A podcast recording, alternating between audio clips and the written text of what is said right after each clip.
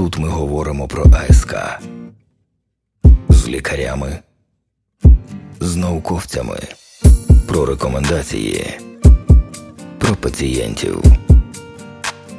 Тук-тук з любов'ю. Інформація про лікарські засоби, яка буде озвучена в рамках подкасту, призначена виключно для професіоналів охорони здоров'я. У випадку, якщо ви не є професіоналом охорони здоров'я, проте продовжуєте слухати даний подкаст, компанія Bayer не несе відповідальності за можливі негативні наслідки, що можуть виникнути в результаті самостійного використання вами інформації цього запису без попередньої консультації зі спеціалістом. Вітаю! Мене звати Любов Соколова, і це подкаст Тук-Тук з любов'ю. У цьому епізоді ми поговоримо про дієту та інші способи вплинути на ризик виникнення серцево-судинних захворювань. А допоможе мені моя гостя, лікар-кардіолог Національного наукового центру, Інститут кардіології імені Стражеска Національної академії медичних наук України, заслужений лікар України Циганкова Наталія Михайлівна. Наталія Михайлівна, вітаю! Доброго дня, шановна Любов Константинівна. Доброго дня всім колегам, які зараз нас слухають. Я сподіваюся, що наше спілкування сьогодні буде дуже плідним, адже лікарі-ендокринологи і кардіологи це така єдина сім'я, тому що вони весь час працюють у постійній взаємодії, у тісній співпраці. У мене на прийомі практично кожний третій пацієнт має цукровий діабет або ожиріння, які самі по собі вже є факторами ризику серцево-судинної патології. Абсолютно погоджуюся з вами. що Тема, яка ми будемо обговорювати, вона є дуже цікавою, оскільки хвороби серцево-судинної системи, на жаль, спричиняють найбільше смертей у світі. Чотири випадки смертей з п'яти, спричинені серцево-судинними захворюваннями, вони є наслідком серцевих нападів та інсультів, а третина з них настає передчасно у людей до 70 років. Однак є й хороша новина. Погодьте зі мною, 90% серцево-судинних захворювань можна запобігти. У багатьох випадках рішенням є корекція саме факторів ризику, стимулюючи людей до зміни образу життя та при необхідності застосування медикаментозного лікування.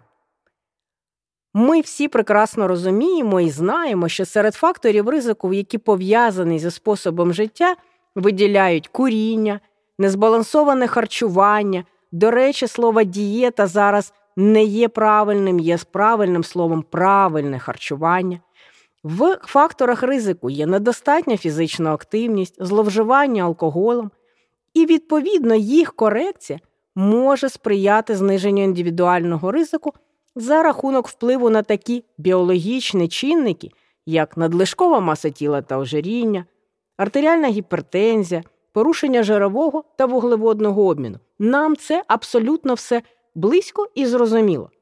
Скажіть, будь ласка, Наталя Михайлівна, чи можна розподілити ці фактори ризику за важливістю впливу на виникнення серцево-судинних подій? Чи всі вони однакові для прогнозу? Ну, я вважаю, що у виникненні серцево-судинних подій ці всі фактори рівноцінні. Треба ще обов'язково додати стрес. І на превеликий жаль, пацієнти, які вже прийшли до нас, мають відразу декілька факторів ризику. Надлишкова вага або ожиріння, гіподинамія та хронічний стрес ці фактори ризику найбільш поєднані на сьогодні у однієї людини. А давайте поговоримо про хороше.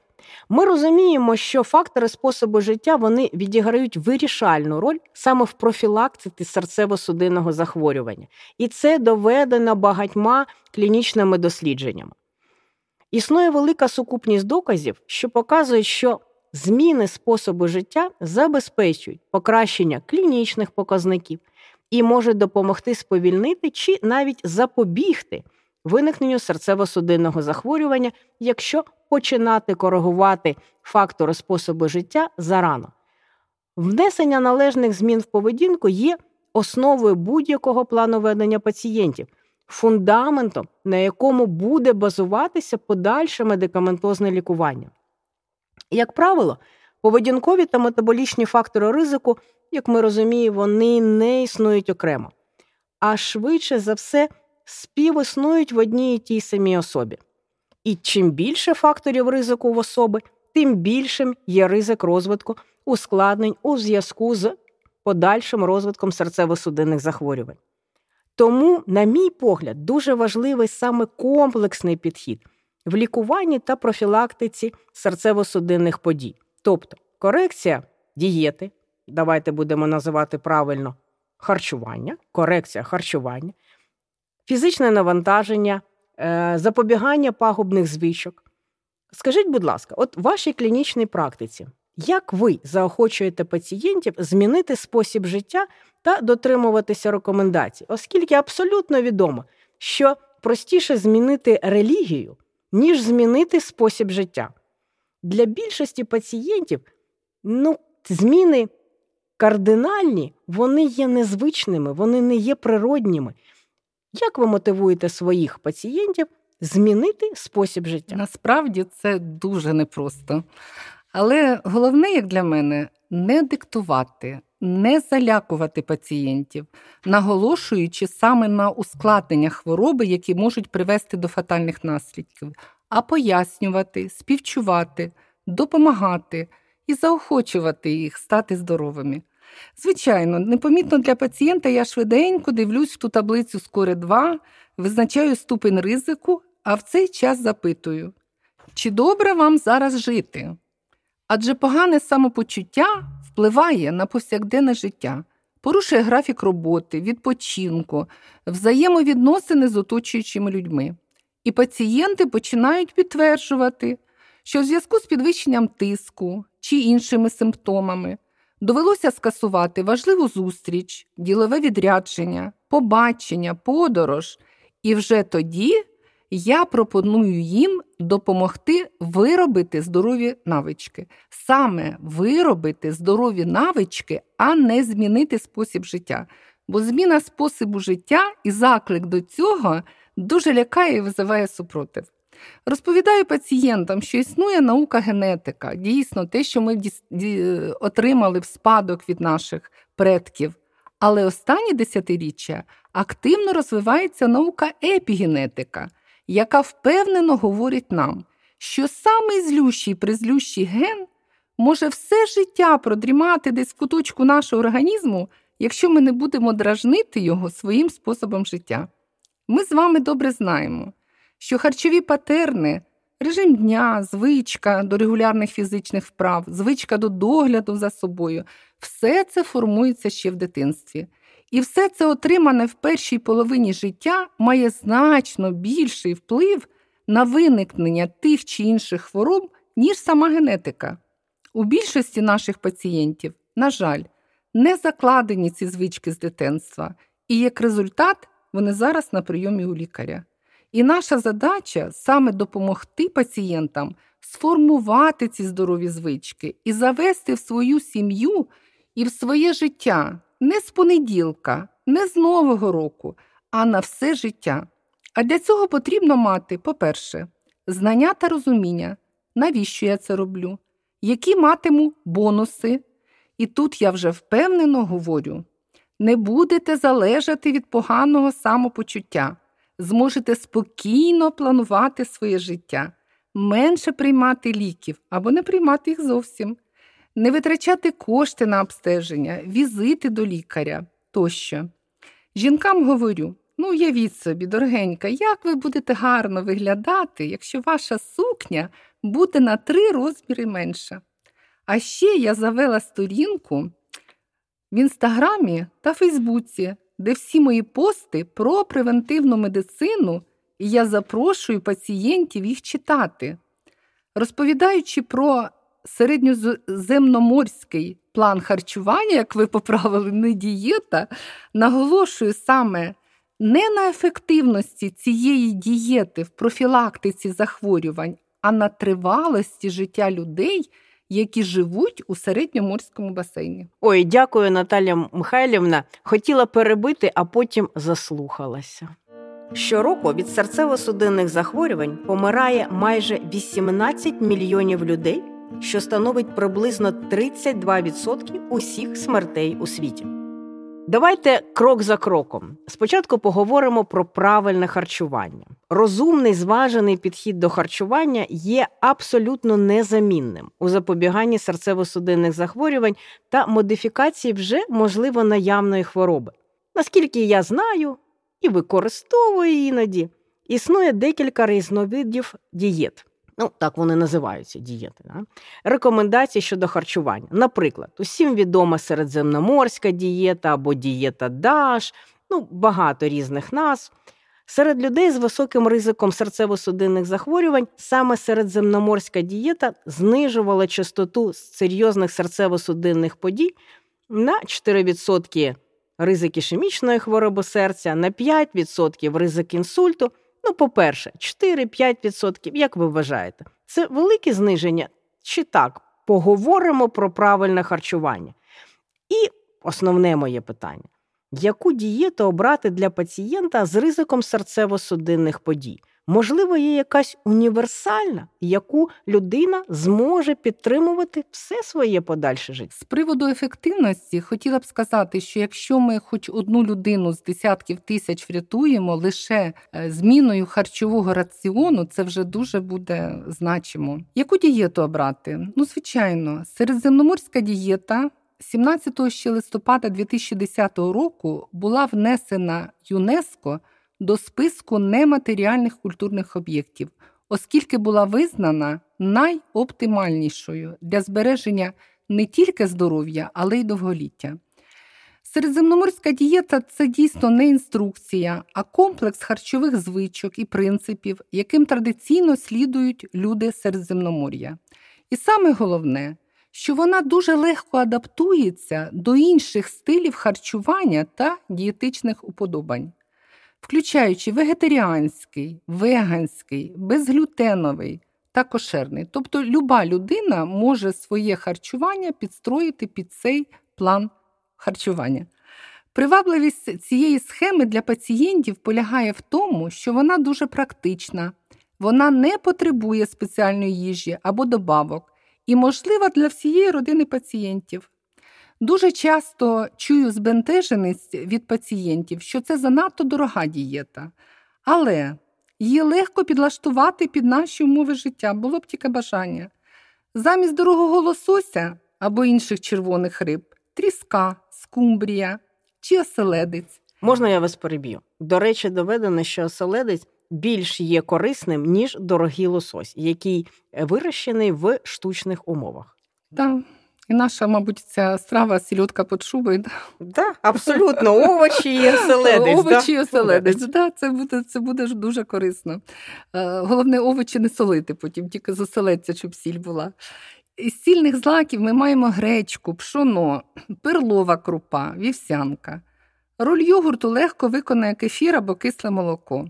А з фруктами, з овочами в Україні немає проблем весь вік. Ми маємо свої суперфуди це квашена капуста, це яблука, там же пектин. А гарбуз це взагалі не їжа, а готові ліки від багатьох хвороб. Стовідсотково вас підтримую. А якщо вони ще й смачно приготовлені, м-м, не відірвати від цієї здорової тарілки. Так, так. Мабуть, найбільш дорогий компонент середньоземноморської дієти це оливкова олія.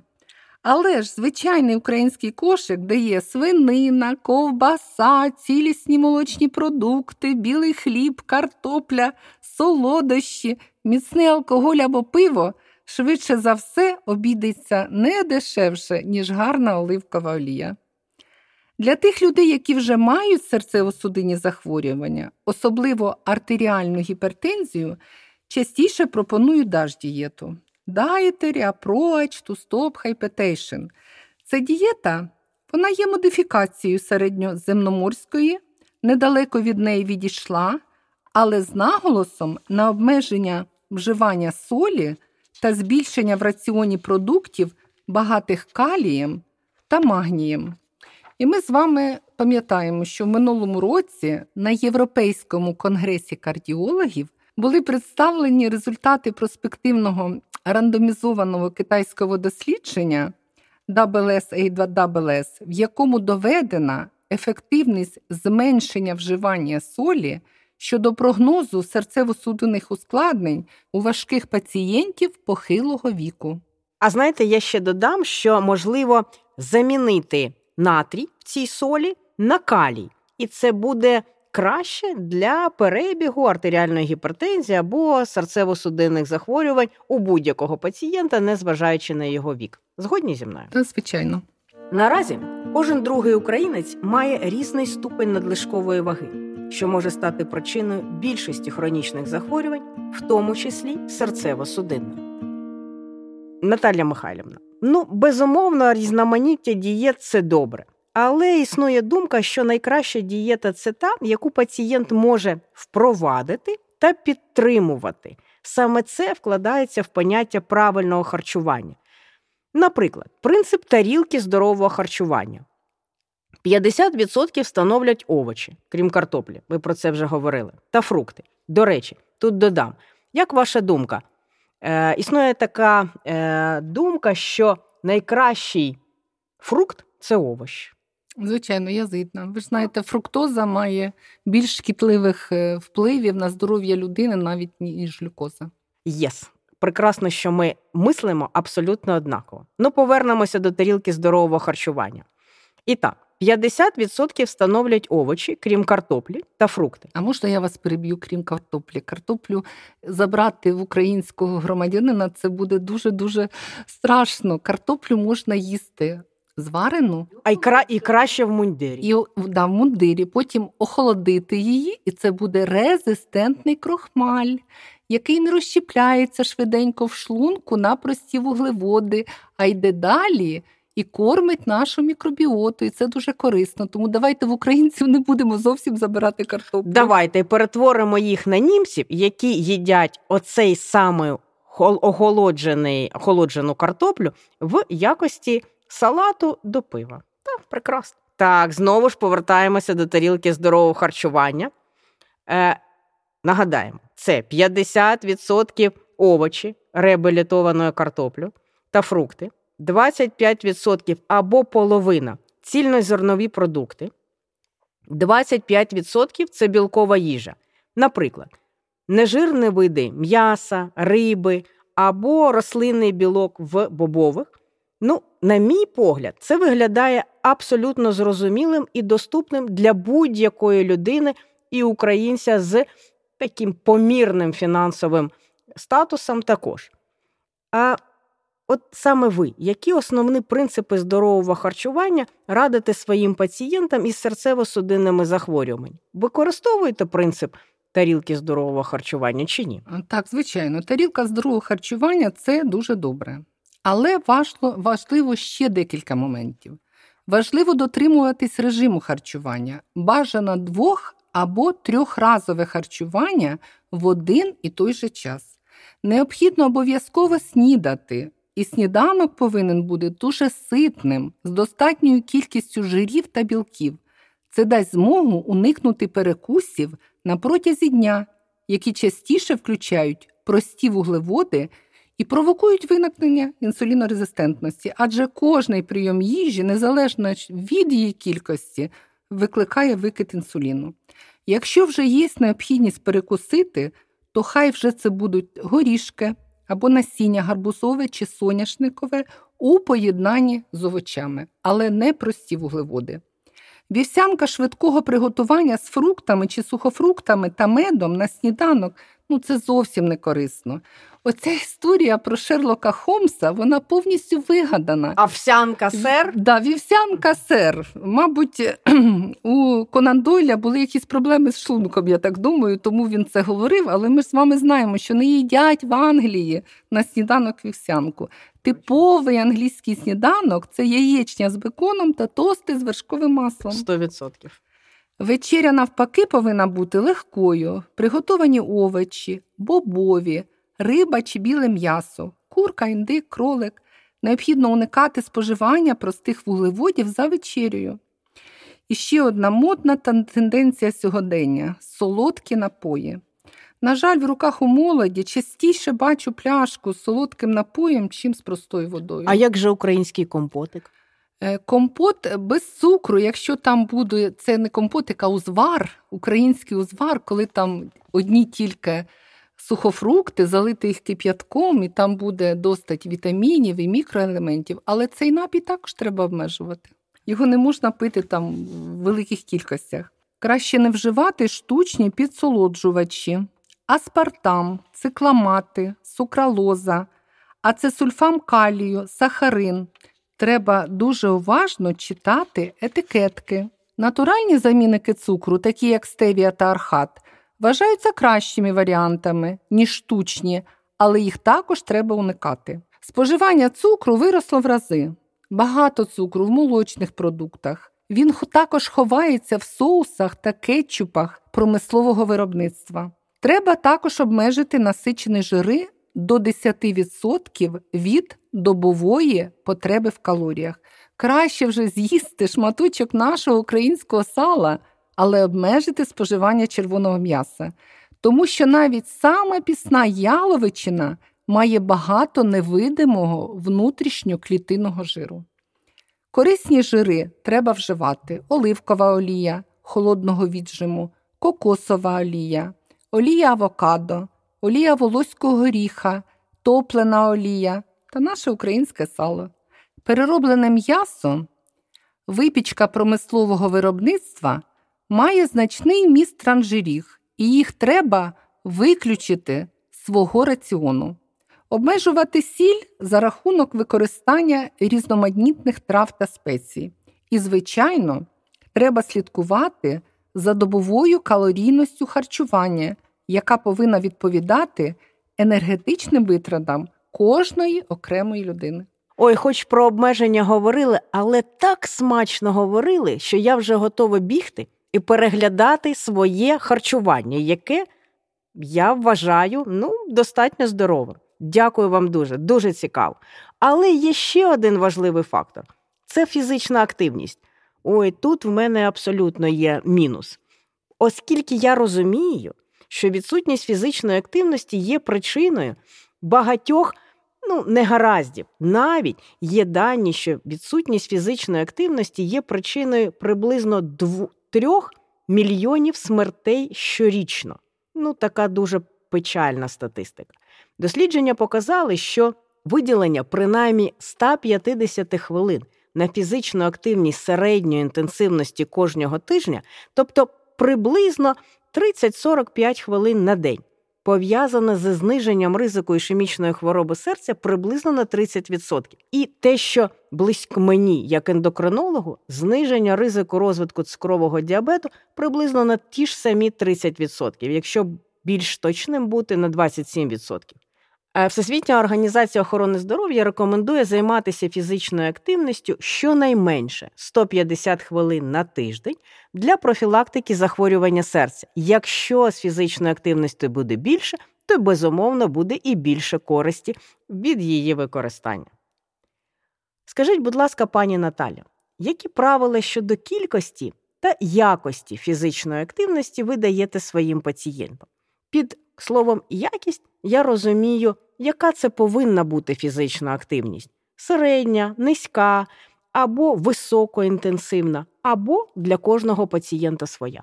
Я думаю, що по інтенсивності е, саме ви праві для кожного пацієнта своя. Дуже корисні, звичайно, аеробні вправи. Це швидка хода, біг під тюбцем, велосипед, плавання, лижі, пінг-понг. Але найкращий і найпростіший спосіб фізичної активності це швидка хода. Під час ходи задіяні всі групи м'язів, і не треба оплачувати абонемент у спортзал і не залежати від графіку тренувань. Тут хочеться нагадати про такий е, новий вид спорту, який недавно зайшов до нас в наше життя, в нашу країну з Європи. Це скандинавська хода.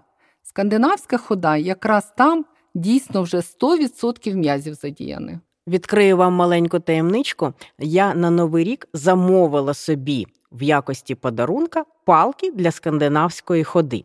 І зараз ходжу 30 хвилин ввечері, ну, майже кожен день. Так, інтригу, інтригу збережу майже кожен день. Це дуже добре, це дуже корисно. Я також рекомендую скандинавську ходу всім своїм пацієнтам. І от такі подарунки, які ви зробили, я також кажу: кожну сім'ю треба кожній сім'ї палки до скандинавської ходи. Давайте е, зробимо це лозунгом нашої сьогоднішньої бесіди. Рекомендую правильно 30 хвилин швидкої ходи щодня. Повезло тим, хто має собаку. Треба бути вдячними нашим песикам, які вигулюють нас. Саме вони нас, а не ми їх. На питання пацієнтів, де знайти для цього час. Починаю з пацієнтами рахувати, хитрувати. Доба має 24 години, тобто це 1440 хвилин. Для того, щоб не хворіти, треба всього 30 хвилин фізичної активності, тобто 2% добового часу. Пацієнти дуже здивовані, як насправді потрібно мало часу для цього. Абсолютно, я теж здивована. 0,2%. Ні, 2%. 2, 2%. 2%. Да, 2%. 2%. Супер. Супер. Але якщо у людини є надлишкова вага або жиріння, то одних аеробних вправ недостатньо. Треба додавати обов'язково двічі, тричі на тиждень силові вправи, які допоможуть нашим пацієнтам схуднути. Дотримання здорового способу життя може запобігти понад 80% випадків ішемічної хвороби серця, 50% ішемічних інсультів, 80% раптових серцевих смертей. Ну, безумовно, переваги в харчуванні або е, активна фізична діяльність це одні з найважливіших факторів, що визначають і розвиток, і запобігають прогресуванню серцево-судинних захворювань. Проте, ну, ми ж лікарі, тому ми не можемо забувати про медикаментозну терапію. Більше того, е, одне з найважливіших відкриттів останнього дослідження ПУР, е, що доступність якісної медичної допомоги настільки ж є важливою, як і зниження факторів ризику загалом. Тому потрібно пам'ятати і про важливість надання пацієнту кваліфікованої медичної допомоги і підвищення прихильності до терапії. Наприклад, застосування особливо тривале, я би навіть сказала, достатньо тривале застосування низьких доз ацетилсаліцилової кислоти для попередження інфаркту міокарду та інсульту є дуже важливим. Ми це усвідомлюємо, і наш пацієнт повинен це усвідомлювати, адже відміна препарату може призвести до невтішних наслідків. Шановна пані Наталі, як ви підвищуєте прихильність пацієнтів до лікування АСК, враховуючи переваги препарату і можливі ризики побічних реакцій? Ну, На сьогоднішній день ми маємо доказову базу, що низькі дози ацетилсаліцилової кислоти не тільки запобігають серйозним серцево-судинним ускладненням, а й зменшують смертність від усіх причин. І про це я говорю з пацієнтом, і на це наголошую. А побічні дії треба прогнозувати, а для цього ретельно обстежити пацієнта перед первинним призначенням, зібрати анамнез щодо медикаментозної алергії, геморагічного діатезу, шлунково-кишкових захворювань, бронхіальної астми, зробити загальний аналіз крові з формулою, за потребою фіброгастродооденоскопію чи колоноскопію. І потім в динаміці при довгостроковому прийомі ацетилсалицилової кислоти моніторувати обов'язково всі ці показники. Ви знаєте, Любов Константинівна, я працюю досить-досить довго і добре пам'ятаю той час, коли для лікування ревматизму призначались набагато більші дози ацетилсаліцилової кислоти. Це було по граму тричі на день на тлі довготривалої біцилінопрофілактики. Зараз пацієнти кардіологічного профілю приймають дози в 30 разів менше. Так як ми говоримо про АСК, я хочу нагадати, що оригінальна ацетилсаліцилова кислота це саме аспірін кардіо від компанії Bayer. А скажіть, будь ласка, пані Наталі, які є правила прийому аспиріну кардіо з метою профілактики серцево-судинних подій? Можливо, є якісь особливості? Чи є у АСК харчові взаємодії? Та чи можна приймати препарат надще? Аспірін кардіо призначається довгостроково один раз на добу щодня в дозі 100 мг. Немає доказової бази для користі від курсового прийому препарату. На жаль, іноді бачу, мабуть, і ви таке бачите, дивні призначення лікарів, як 10 днів кожного місяця, а перед мовою, аби не зашкодити шлунку. Ми маємо консенсус лікарів, кардіологів та гастроентерологів, які з порозумінням ставляться до призначення ацетилсаліцилової кислоти, маючи статистику смертності саме від серцево-судинних захворювань. Таблетку краще приймати до їжі за 30 хвилин згідно інструкції до застосування медичного засобу. Оскільки таблетка Аспірінукардіо має кишково розчинну оболонку, яка запобігає місцевій дії АСК на слизову шлунку, тому немає необхідності приймати аспірін кардіо з їжею. Дякую, пані Наталя. Але це ще не всі питання. Маю ще рубрику Тук-тук кейс. Тут ми говоримо про АСК. Тук-тук з любов'ю. Будь ласка, розкажіть нам один цікавий випадок з практики. Можливо, у вас є якісь дивні питання від пацієнтів або їхні аргументи з приводу відмови лікування. Прошу. Кожний прийом пацієнтів він неординарний. Найчастіше питання, які задають, це як почистити судини, і додається список фірм, які це пропонують. Найбільші аргументи проти довгострокової терапії а що ж буде з моєю печінкою? Пояснюю, що шкоду печінці насамперед дає зловживання жирною смаженою їжею, алкоголем. Ми ж знаємо з вами, що такі захворювання, як ожиріння, жовчокам'яна хвороба, стеатогепатит, хіба ж вони від ліків? Майже на кожному прийомі бувають пацієнти з коморбідним ожирінням, таким гарненьким, індекс маси тіла, коли більше 40%. Тобто Як... такий шар це теж форма. Так, так. Які щиро запевняють, та я ж майже зовсім нічого не їм. Слухаю дуже уважно, пропоную написати список всього, що з'їли вчора. Рахую разом з ними добову калорійність харчування, і коли вони бачать цифру 4 тисячі і більше, жах, то, звичайно, дуже здивовані і починають співпрацювати, аби схуднути. Дякую дуже. Деякі ваші лайфхаки візьму і до себе до своєї клінічної практики. Але ще маю для вас невеликий бліц. Це дуже швидко. П'ять питань, на які ви коротко відповідаєте. Поїхали. 75 чи 100 мг АСК для профілактики серцево-судинних подій. Маємо доказову базу саме про ефективність дози від 81 до 325 мг, тому, звичайно, 100 мг. Питання номер два. Найбільш корисний від спорту для серця. Швидка хода. А тепер будемо ще й говорити скандинавська хода. Е, питання номер три. Найчастіше питання про серцево-судинні захворювання від пацієнта. Ну, е, по-перше, чи можливо обійтись без медикаментів, особливо якщо говориш про необхідність саме довгострокового лікування. Питання номер 4 яка основна проблема або перешкода у відносинах між лікарем та пацієнтом? Ну, Лікар повинен дотримуватися одного з основних правил медицини відноситись до пацієнта як до свого близького родича, не диктувати, не лякати, а радити, пояснювати, радіти разом із пацієнтом результатам лікування. Тобто, щоб пацієнт бачив зацікавленість лікаря щодо його одужання і тоді буде гарантована співпраця. І останнє питання номер 5. Найдієвіший аргумент для пацієнта, аби він не відмінив терапію.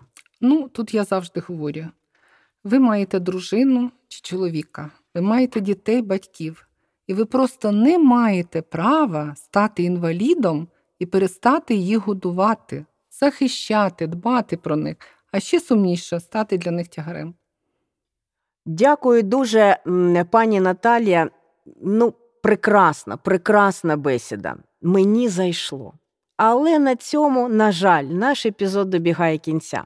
Підсумовуючи розмову, хочу сказати, що здоровий спосіб життя це хороша, я би навіть сказала, найгарніша інвестиція в тривале та здорове життя. Шановні колеги, ви слухали подкаст Тук-Тук з любов'ю. Дякую, що залишалися з нами. До зустрічі. Тут ми говоримо про АСК. Тук-тук з любов'ю.